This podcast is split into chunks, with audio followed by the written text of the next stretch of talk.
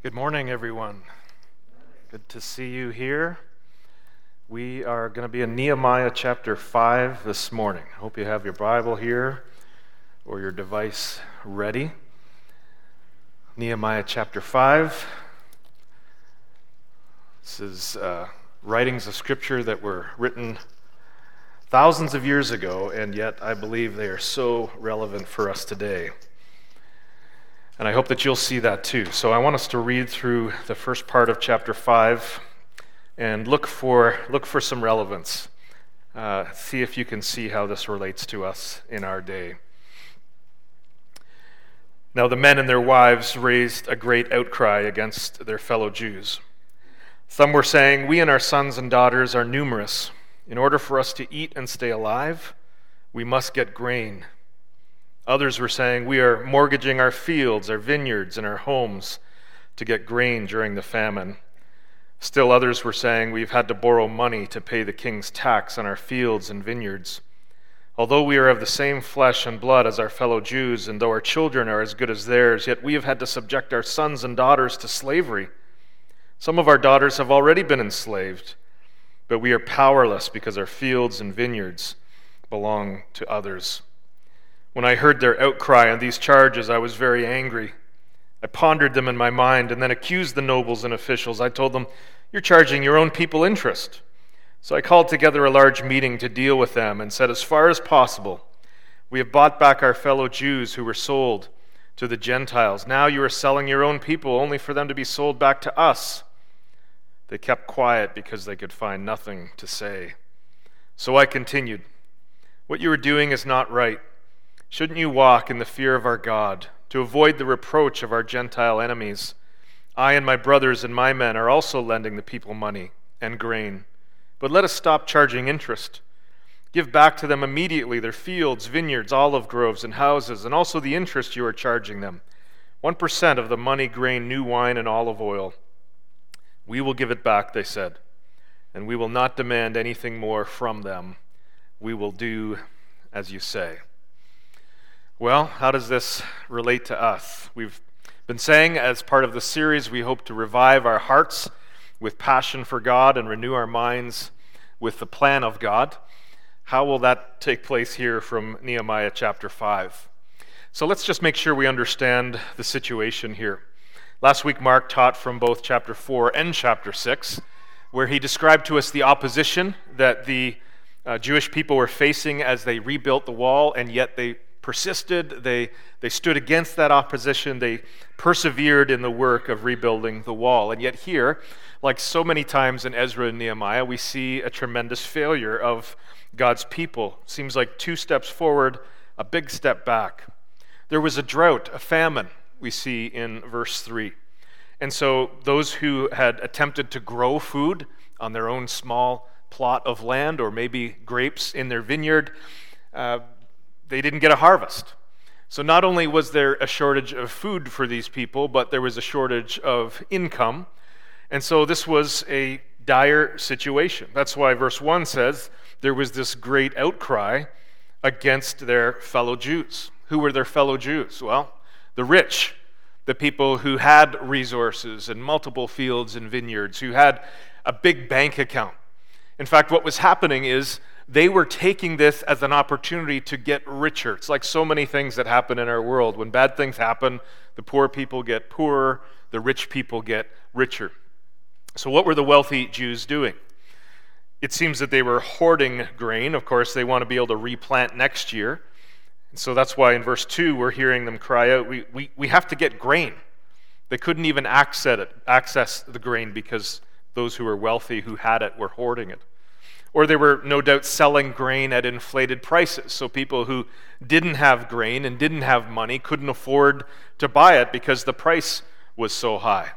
Or we see in verse 7 that they were lending grain or selling grain with an interest in order to profit off of these people who hadn't been able to grow their own and had to buy it.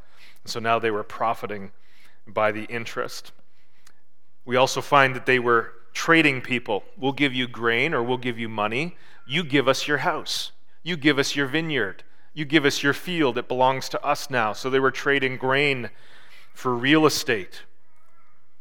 And worst of all, they were enslaving. People were giving their own children. We find them saying, some of our daughters, in verse 5, have already been enslaved. They've been enslaved to fellow Israelites out of their poverty, out of their need to purchase grain. So they sold their own children in order to buy it. That was the only way they could survive. What do you think Nehemiah's response was? Well, it tells us in verse 6, when he heard the outcry and these charges, Nehemiah was very angry. There's a place for anger. Someone once told me that it's not wrong to be angry about the things that make God angry. And no doubt this situation made God angry. And Nehemiah was right to be angry about what was happening. And so what was his response? I want us to see this starting in verse 9. He says, first of all, what you are doing is not right. God give us leaders who are willing to say, when appropriate, that what we are doing is not right. God give us leaders who are willing to call us out when we are being unfaithful to God and dishonoring him and not following his word. And that's what Nehemiah is doing here. I don't know how well Nehemiah knew the scriptures. Next week we're going to see from chapter 8 that Ezra, who is a scribe who's well educated in God's word, is going to come and help this remnant of people understand God's word better. That's going to be the focus of next week's message. Did Nehemiah know the word of God? He must have known it to some degree.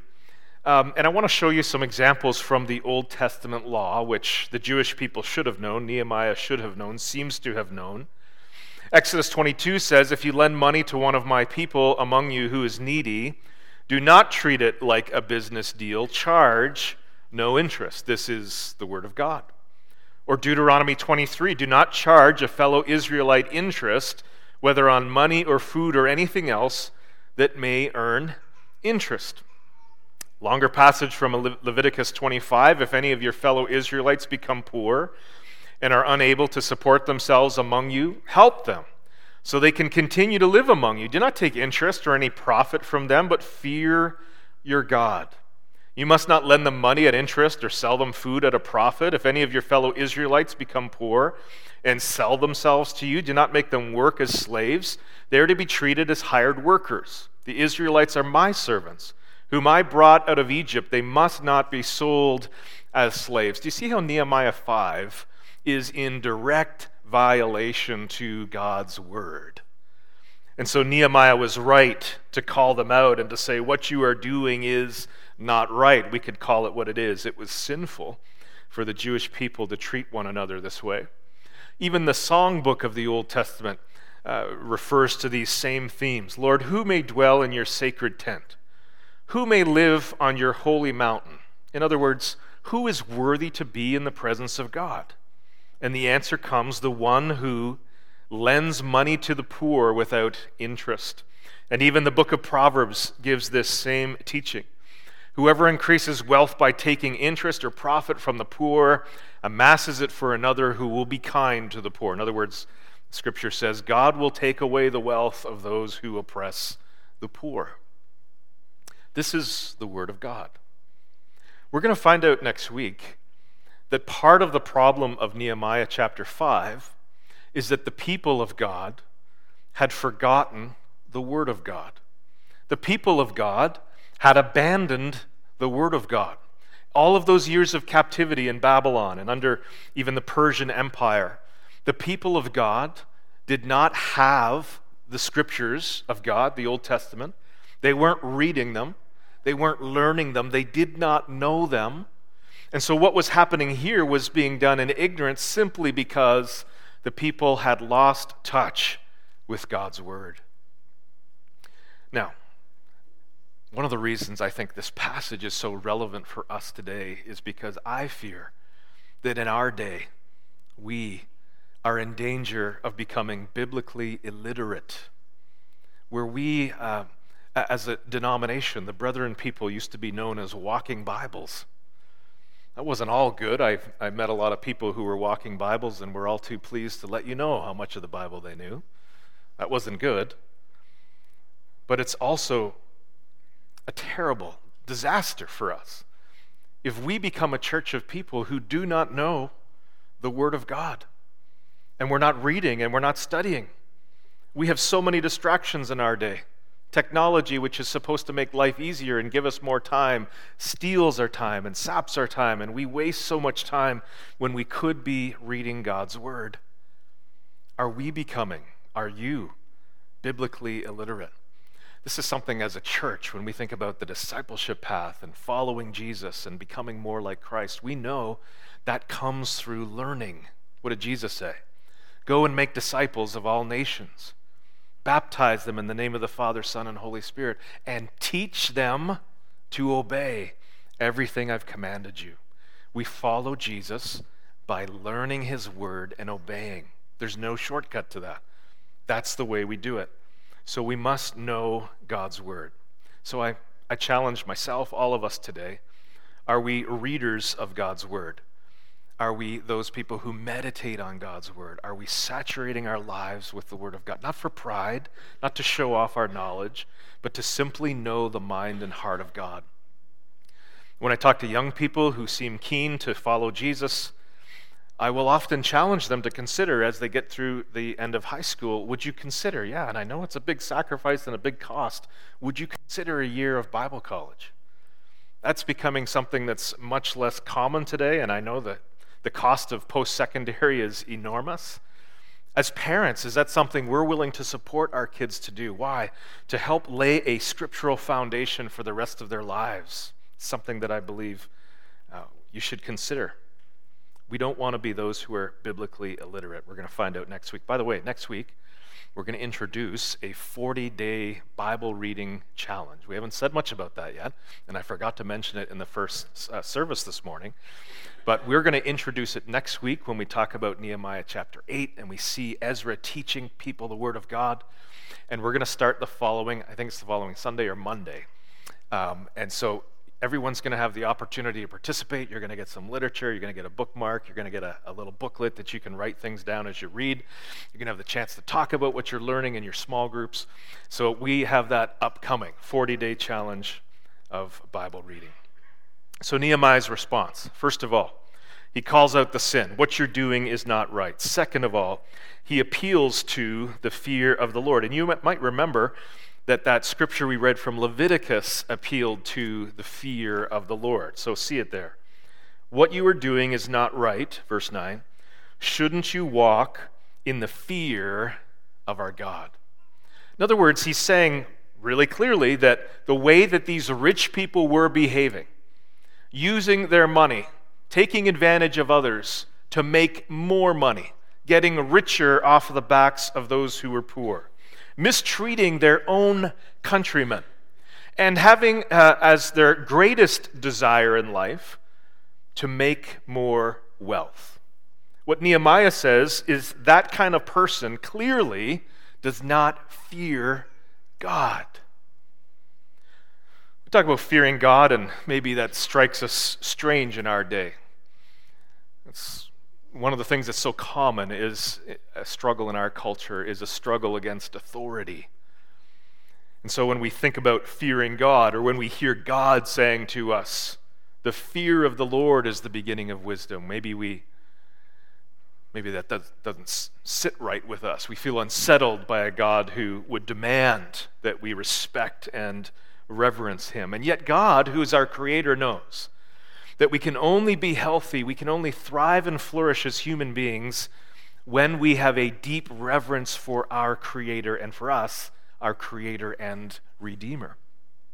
When we do not reverence God, we are reverencing something else or someone else. God made us in his image. He made us as worshipers. If we are not worshiping God, we will be worshiping something or someone else. It's inevitable. And so it's clear to see in chapter 5 what these rich Jewish people worshipped. Nehemiah says, you're not fearing God. You're not worshiping God. You're not submitting your lives to God. You're not submitting to his word. What you're worshiping and what you're reverencing is wealth. Now do you see why this relates to us? It's so applicable to us in North America because we are the people throughout the world who are the wealthiest. We have tremendous wealth. We have so much. We live in our local culture here. I'm coming to see this, how industrious this area is and how many people have started really good businesses and become extremely successful, which isn't necessarily wrong. But we're living even in a local culture here that is very good at, very set on financial success and business success and material wealth. And brothers and sisters, we have to be really careful not to get sucked into this. This is a warning that's all through Scripture, starting in the Ten Commandments, of course. We should have no other gods before us. Nehemiah is saying, if you fear God, you reverence and worship Him.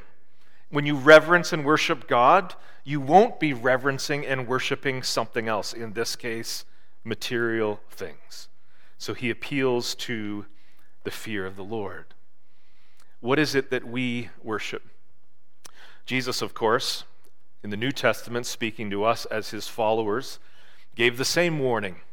You cannot serve both God and money. See, this is a worship principle. We can't have both God and money as our God. It doesn't work. We can only have one God before us. And that obviously should be the God who made us and redeems us. If money clouds the way, then God is no longer our God. We're worshiping an idol. Paul would say the love of money, not money itself, but the love of it, the thirst for it, the longing for more, is a root of all kinds of evil. And then in Colossians, this convicting verse to me is that we are to put to death. He gives a list of things there, and he finishes the list with greed. Put to death greed, which is idolatry. I dare say that most of us in this room know what it is to struggle and wrestle with greed.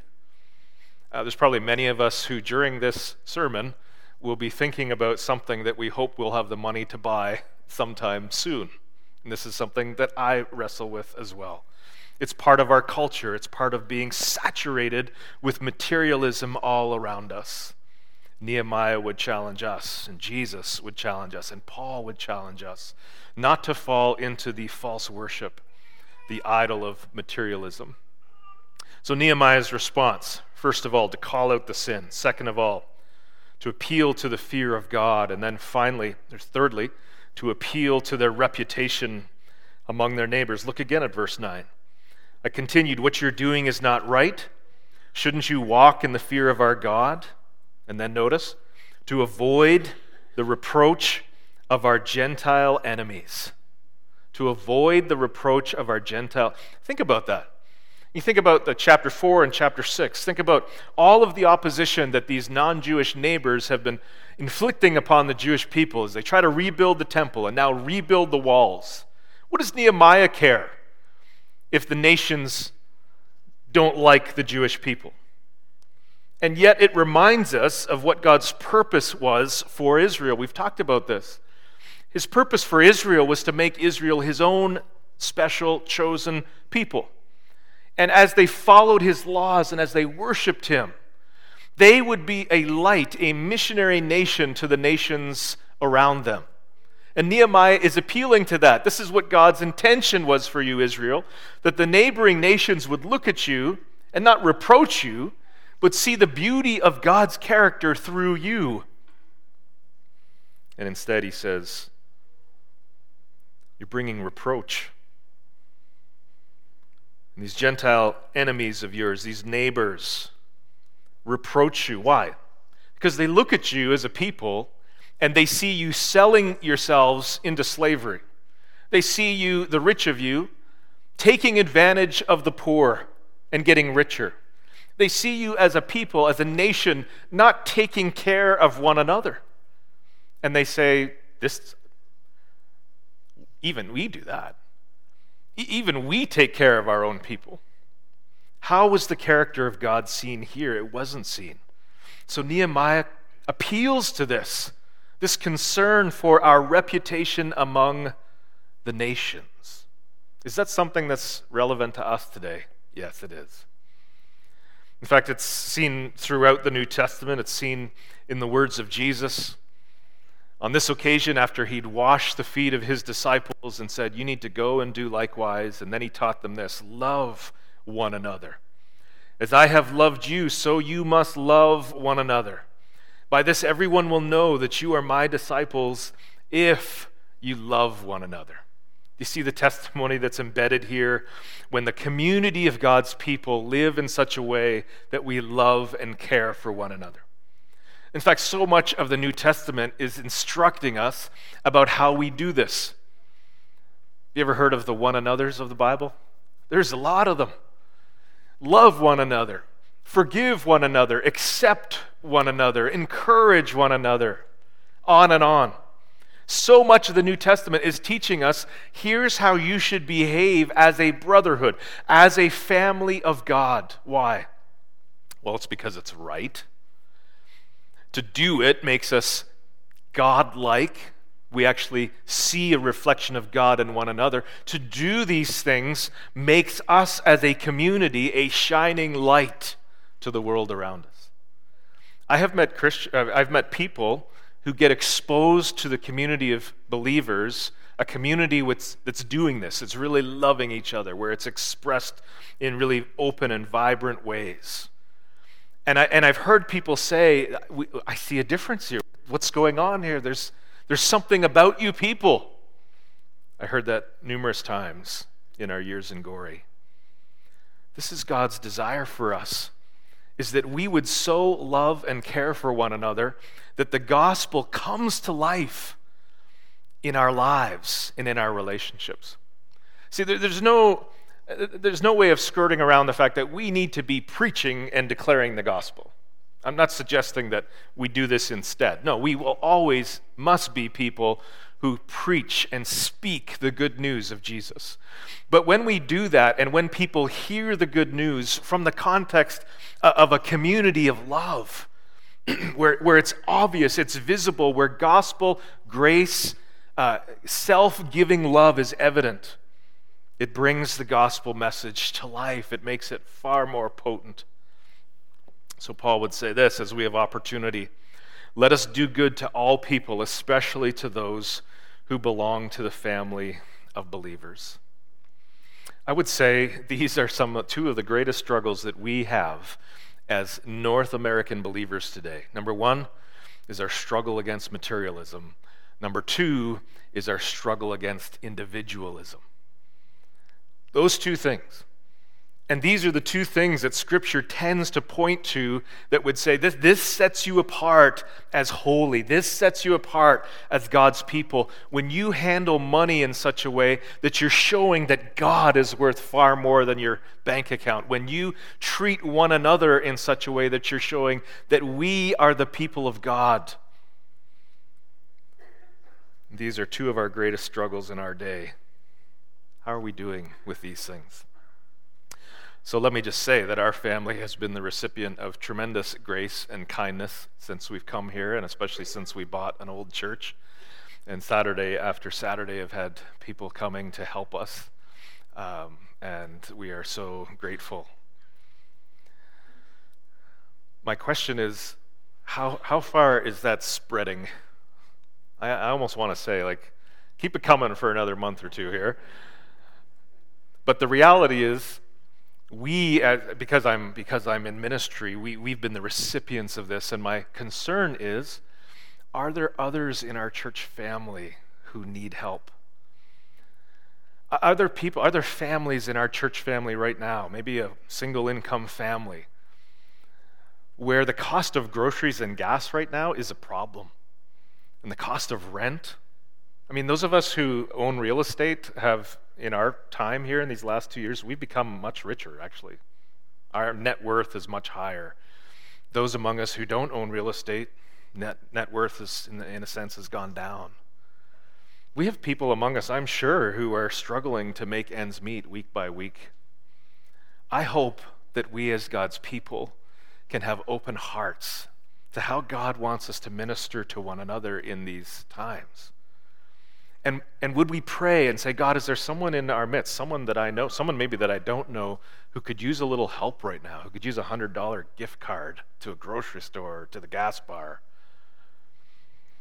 Spread it around. This is what the people of God do. And when people walk through these doors and they see the way we love and relate to one another, may they see Jesus and may they see the gospel. You know what Paul said? He talked about how Christians should greet each other. He said, greet one another with a holy kiss. Personally, I'm really glad we don't practice that.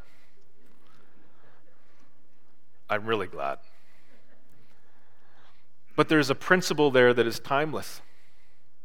We don't toss away any verse from the Bible, by the way. So if we're not going to literally practice kissing one another, we sure better be obeying that scripture in appropriate ways for our culture. And what is Paul saying when he says that? Greet one another with a holy kiss. What he's saying is, I want your love for one another to be visible. So someone comes in off the street and meets you for the first time, but that's probably not the person to kiss, but let them see the tangible love. Let them see it. Let it be tangible. Let it be real. And so we can find other ways to do that. As COVID restrictions wind down, I'm so excited that we will have greater freedom to do that, whether that's hugs or handshakes or fist bumps or whatever it is for you. And always, by the way, if it's a kiss of love or a hug of love or a fist bump of love, make sure the other person finds it loving. Remember this one guy who decided, well, I shouldn't kiss people, but I'm going to hug everybody. I saw a lot of tin soldiers that just stood there totally freaked out by what was happening. Do it in a way that's actually loving to the other person. Be sensitive to that. But let our love be seen. One last thing. Nehemiah's response. He does something that's kind of strange. He actually appeals to his own example. Starting in verse 10, I and my brothers and my men are also lending the people money and grain. And then later in verse 14, kind of gives the history. He says, from the 20th year of King Artaxerxes, when I was appointed to be their governor in the land of Judah, until this 32nd year, 12 years, neither I nor my brothers ate the food allotted to the governor, but the earlier governors, those preceding me, placed a heavy burden on the people and took 40 shekels of silver from them. In addition to food and wine, their assistants also lorded it over the people. But out of reverence for God, I did not act like that. Instead, I devoted myself to the work on this wall. All my men were assembled there for the work. We did not acquire any land. Furthermore, 150 Jews and officials ate at my table, as well as those who came to us from the surrounding nations. In spite of all this, at the end of that next verse, I never demanded the food allotted to the governor because the demands were heavy on these people. So Nehemiah appeals to his own example. By the way, this is a great example of leadership. Many people have looked at Nehemiah as a tremendous example of spiritual leadership. Nehemiah was not perfect. In fact, under his leadership, chapter 5 is an example of how a lot of things didn't go well. You get to the end of the chapter of the book, chapter 13, Nehemiah's final acts were to bring a whole bunch of reforms that were required because under his leadership, people went totally off the rails. Nehemiah, like all of the biblical characters, is flawed. Have you ever thought about how the Bible finds ways to demonstrate, tells us stories about some of our favorite characters, Moses and Jonah and David, and doesn't just tell us about their spiritual victories, tells us about their spiritual failures, and the darkness of their lives. Why? It's to show us that David's not good enough, and Moses doesn't cut it. And even Daniel and Nehemiah are not adequate for us when it comes to a true spiritual forerunner. We need someone greater. Paul would say something similar to Nehemiah, 1 Corinthians chapter 11. He would say, follow my example. But he goes on to say, because I follow the example of Christ. And if you understand the Bible correctly, you will realize that the hero of the Bible is not Nehemiah or David or Daniel. There's one hero. It's Jesus. And Jesus, of course, went far beyond Nehemiah, and yet Nehemiah's life is an example of what Jesus did, that though he had everything, he laid aside all that he had, and he set a table before others who had need. That's what Nehemiah is describing here. In fact, we didn't read the verses of all the choice meat and the sheep and the poultry and beef that he set before those who came to his table.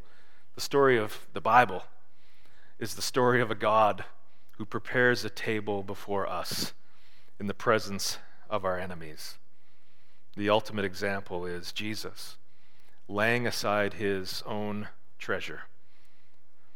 Paul sums it up in 2 Corinthians chapter 8, "You know the grace of our Lord Jesus Christ, that though he was rich, yet for your sake he became poor, so that you through his poverty might become rich." There's great confusion in the church today by something we know as the prosperity gospel.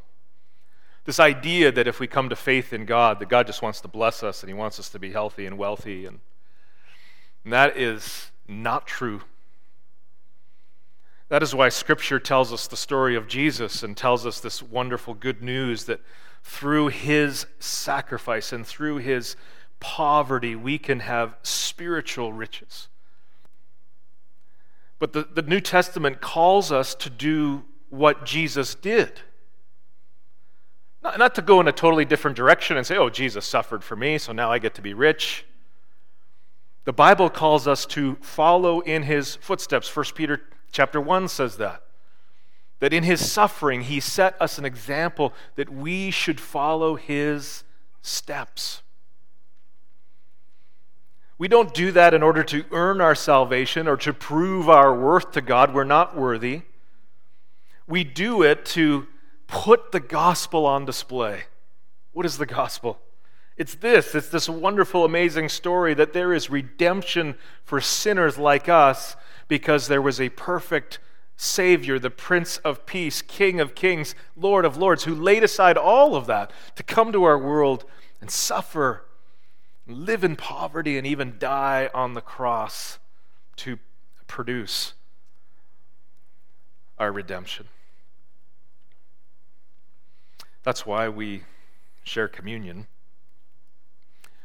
because we need to be reminded of this.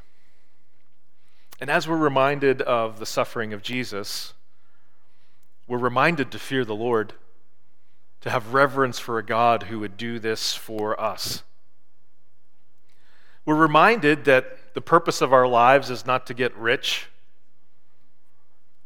to have financial success, to have more than everyone else. The purpose of our lives, as we see in the discipleship path that we've been showing you, is to follow Jesus. And that was his invitation to us. When Jesus said, "Come follow me," he wasn't saying, "I'll do the suffering, you can have all the fun." He was saying, "Come follow me." Live out the gospel. Take the gospel to the nations. Let them see the gospel as you are willing to set aside all that you have for the good of the other. In communion, we're reminded what Jesus did for us. We're reminded that this is the only way sinners like us can be redeemed, is because of what Jesus provided at the cross. But I also believe that communion provides us the opportunity to look closely at Jesus. This is what Paul is appealing to here in this letter to the Corinthians. He's saying, look at Jesus. Look at what he did. Look at the beauty of his life. Look at the beauty of his character. Because when we look at Jesus and remember what he did for us, it transforms us.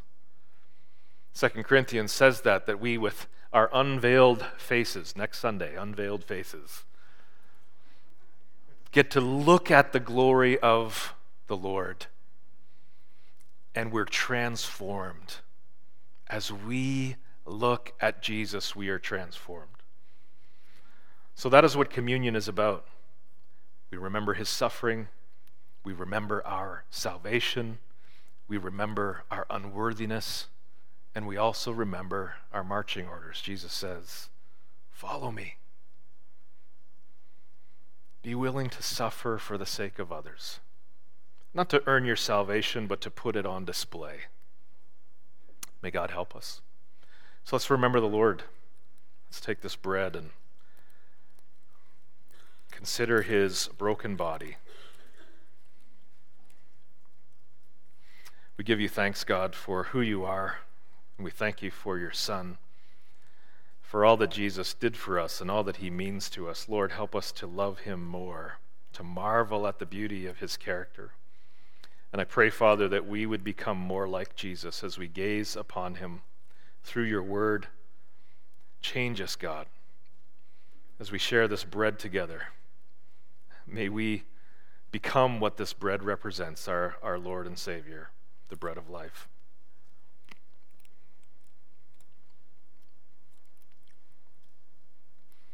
We thank you for this juice, Lord, and it reminds us how Jesus poured out his lifeblood for us.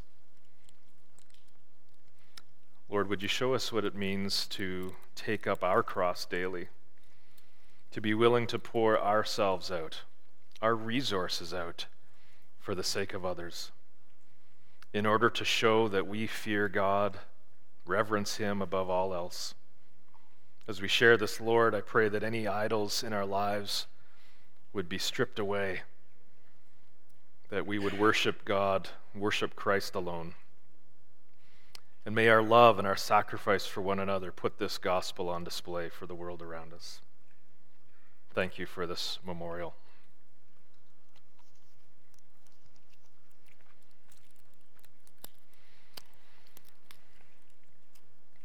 Amen. Let's sing.